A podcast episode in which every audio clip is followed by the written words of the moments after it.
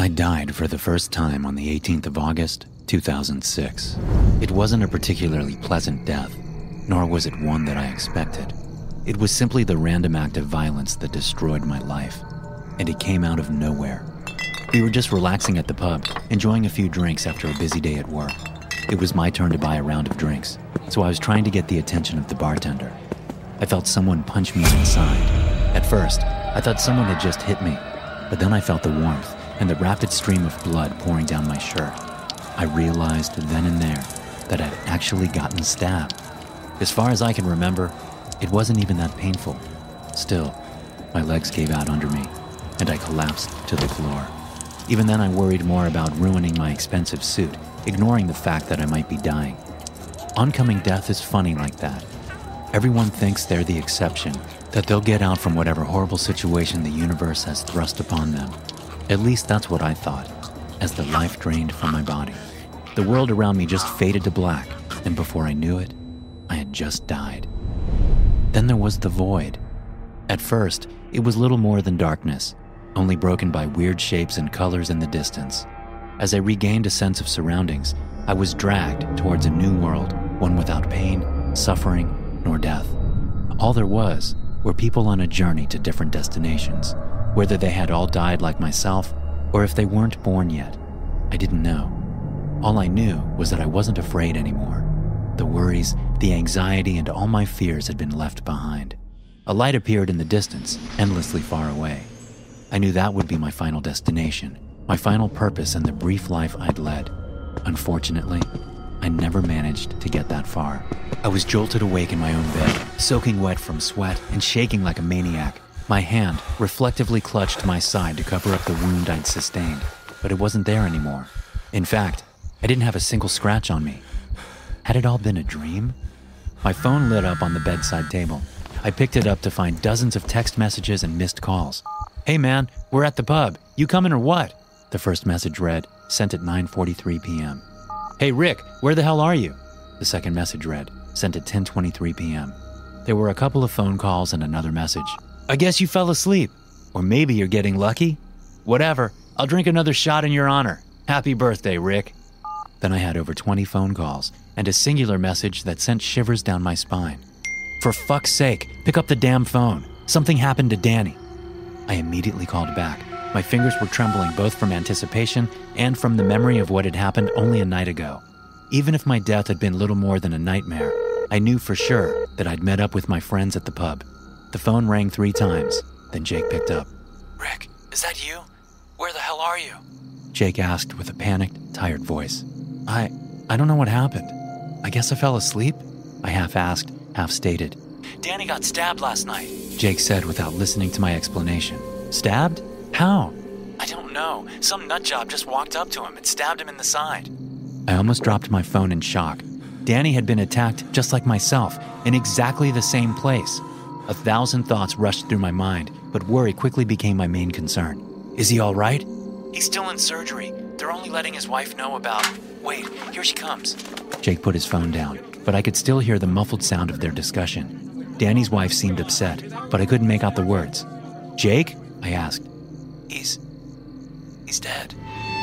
Danny's dead. The next few moments turned into a blurry haze of information. We'd all known Danny since we were kids, and now he was just gone.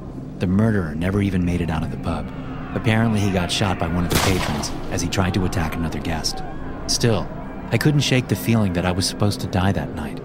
Regardless of what happened, time marched on without answers.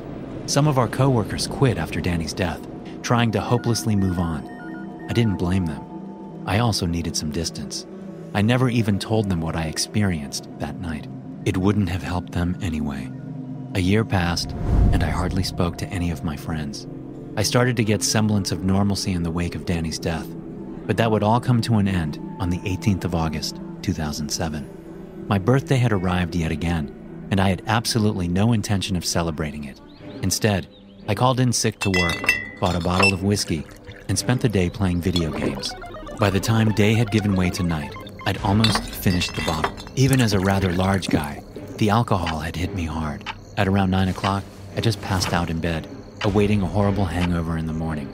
I only awoke around midnight when I heard the front door forcefully break open, followed by footsteps and whispers. I tried to get up, still drowsy from the alcohol. As I took one step out from my bed, I slipped and came tumbling down onto the floor. It produced a massive crash, loud enough to alert whichever intruders had broken in. I thought you said no one would be home, a man stated angrily. Don't worry about it. I'll go deal with them. The footsteps moved quickly in my direction. I tried to lock the door, but they were too fast, kicking it open and knocking me back to the ground. A masked man entered my room, holding onto a gun. He only spoke a single sentence to me before pointing the weapon at me and pulling the trigger. You should have stayed quiet. Unfortunately, the man was a horrible shot. He'd aimed at my head, but had hit me in my throat instead. There I lay, drowning in my own blood as I desperately gasped for air. I couldn't crawl away, and I couldn't call for help. I died on my bedroom floor, on my own birthday, just as I had a year earlier. Once the life finally drained from my body and the god awful pain ceased, I was back in the world beyond. I walked through the same colorful dimension that lay just on the edge of life. I admired the shapes and colors as they passed. In the distance, I saw a tree with branches stretching endlessly far from its trunk. From each branch dangled a person, real but not existing in our world. I wanted to visit them, but that wasn't my destination. Because just like before, I would awake in my own bed, unharmed by the events from the previous night. My phone buzzed, and I was filled with unfathomable dread. I still couldn't quite believe it, but I started to understand that someone would take my place in death. Hello? Rick, it's your dad. Your mother, she's. she's passed away last night. A lump formed in my throat. I knew what was coming next, but I had to ask. How? What happened? The police say it was a burglary gone wrong. I don't know. I was working late. I should have been there. The discussion trailed off from there. My dad was distraught and could barely form coherent sentences. He blamed himself for not being there, but I knew the truth. It was my fault. During the next two months, he fell into deep depression. I couldn't blame him. He just lost the love of his life. I moved in with him just to help him pick up the pieces. He put on a strong face, trying his best to keep the ship afloat, but I could tell how close he was to just breaking down. If only I'd been there. It wasn't your fault, Dad. Had you been there, you might be gone too. You don't know that. But I did know, because the burglars weren't ever supposed to visit my parents' house. They were supposed to kill me. I had to come clean. I had to let them know the truth. But how could I?